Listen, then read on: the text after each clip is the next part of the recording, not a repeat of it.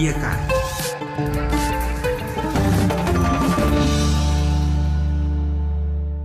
La rubrica de astăzi, stimați ascultători, cu noi, ca de obicei, Daniel Manu, cu sugestii interesante pentru dumneavoastră, pentru noi toți. Bună ziua, Daniel! Bună ziua, Carol, și bună ziua, dragi ascultători! Vă propun să începem rubrica de azi cu o știre din România.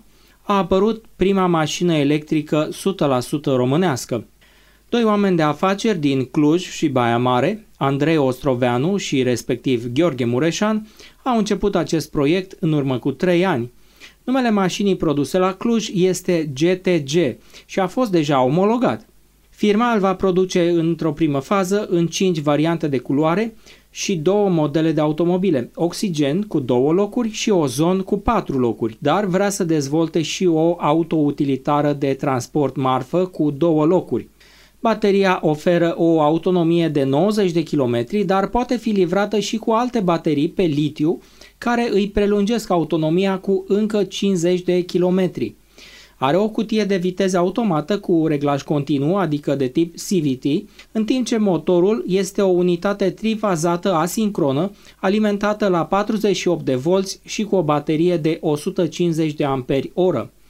Viteza maximă a acestui model este de numai 55 de km pe oră, adică poate înlocui o mașină convențională în mediul urban, dar nimic mai mult de atât. Sună bine, dar cât costă? Prețul de bază al cele mai ieftine variante, GTG Oxygen 2, este de 12.000 de euro cu TVA inclus.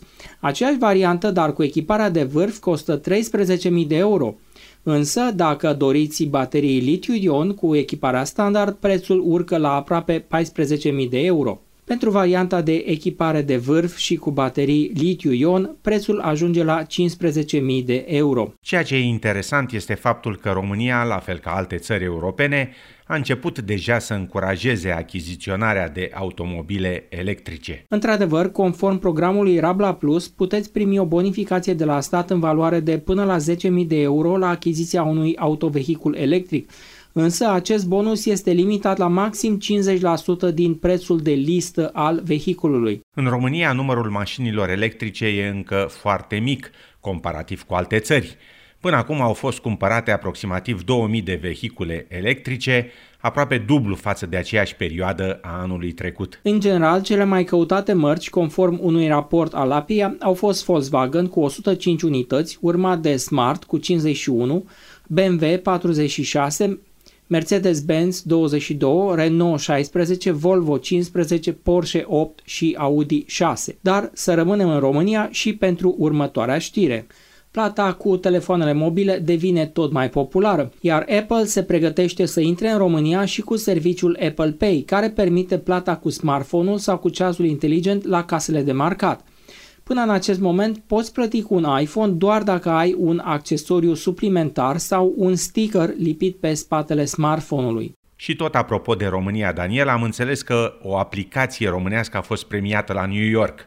Despre ce este vorba? Așa este, o aplicație românească menită să-i ajute pe cei care călătoresc în lumea întreagă și întâmpină situații neprevăzute, a câștigat premiul pentru cea mai bună soluție adaptată noilor tehnologii la o competiție din New York.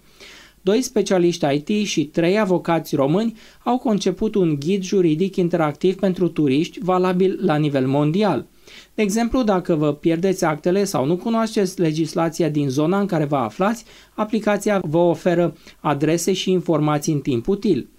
Platforma de comunicare folosește inteligența artificială și este accesibilă prin intermediul Facebook Messenger. Să spunem că v-ați planificat o vacanță în Emiratele Arabe Unite și înainte vreți să aflați câte ceva despre regulile de bază din această țară, pe care, dacă nu le respectați, riscați să fiți sancționați.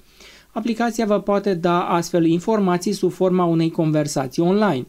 De exemplu, de aici puteți afla că este strict interzis să consumați mâncare și băuturi în mijloacele de transport în comun în perioada Ramadanului. În caz contrar, amenta este de 600 de dolari, iar fapta se poate pedepsi chiar și cu o lună de închisoare. Cercetările celor care au creat aplicația au arătat că 20% din românii care călătoresc întâlnesc situații neprevăzute.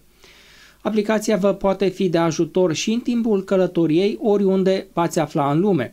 În cazul unui accident de mașină, de exemplu, sau dacă vă pierdeți documentele de călătorie, aceasta vă poate localiza și îndruma spre cel mai apropiat service, respectiv către consulat sau vă poate pune în legătură cu un avocat din zona respectivă. Cu acest consultant juridic de călătorii denumit Lorelai, românii au câștigat locul întâi la Global Legal Hackathon, competiția care promovează inovația tehnologică în domeniul juridic la nivel mondial. Apropo de călătorii, ce se întâmplă dacă nu-ți setezi telefonul în modul avion atunci când urci la bord. Teoretic, această cerință apare pentru că semnalul radio pe care îl emite un telefon sau un laptop ar putea să interfereze cu sistemul de navigație al avionului. Acest lucru nu este adevărat, scrie publicația The Independent, pentru că, din fericire, emisia nu este suficient de puternică pentru a afecta sistemul de navigație. Totuși, dacă nu setezi aparatele pe modul avion în timpul zborului, piloții pot avea neplăceri. Iată despre ce este vorba de fapt. Un pilot a explicat pe forumul Quora care este unul din cele mai frecvente incidente din timpul zborului provocate de telefoanele mobile. Spre exemplu, dacă un telefon mobil care nu este pus pe modul avion se află aproape de cabina piloților, aceștia ar putea să audă un zgomot deranjant care vine prin sistemul audio al aeronavei, adică prin căști. Este ca un băzâit și cu siguranță îi va deranja pe piloți. Pericolul poate să apară dacă avionul are deja probleme sau dacă piloții trebuie să comunice cu turnul de control, iar comunicarea lor este perturbată de acest sunet. Desigur, asta nu se întâmplă de fiecare dată, dar problema apare cam în 3% din cazurile în care telefoanele mobile nu sunt puse pe modul avion. Și dacă tot vorbim de telefoane mobile, iată că probleme grave au fost descoperite la Galaxy Fold, primul telefon pliabil de la Samsung cu doar o săptămână înainte de lansare. Potrivit unor experți care au primit telefonul spre testare, înainte de a fi lansat în Statele Unite, telefonul s-a stricat după numai una sau două zile de folosire, scrie The Telegraph. Galaxy Fold costă aproape 2000 de dolari, este un hibrid între un telefon și o tabletă, deoarece atunci când este desfăcut, la interior arată ca o tabletă mai mică. Însă, exact această parte a telefonului pare că nu funcționează cum trebuie. Mai mulți experți care l-au testat în ultimele zile au postat mesaje în care arată că ecranul telefonului s-a negrit parțial sau total sau s-a crăpat după una sau două zile de utilizare. Se pare că partea internă a telefonului are o folie care a fost îndepărtată, deși acest lucru nu este recomandat, iar asta ar fi cauzat probleme. În final, o veste bună. Dacă v-ați săturat să folosiți opțiunea Safely Remove USB când scoți un stick din calculator, iată că Windows tocmai a închis definitiv acest subiect. Odată cu noile actualizări ale Windows 10, Microsoft a eliminat complet opțiunea Safely Remove USB, introducând în schimb o nouă funcție denumită Quick Removal. Prin această funcție vei putea scoate un USB din calculator fără să riști ca tot conținutul de pe acesta să fie afectat în vreun fel. Un lucru este însă clar și acum, nu este indicat să scoți un USB din computer atunci când încerci să scrii pe el anumite informații, pentru că segmentul de date care era în curs de copiere nu va merge. Cam atât pentru azi. Daniel Manu vă mulțumește pentru atenție și vă dorește toate cele bune până la viitoarea întâlnire cu rubrica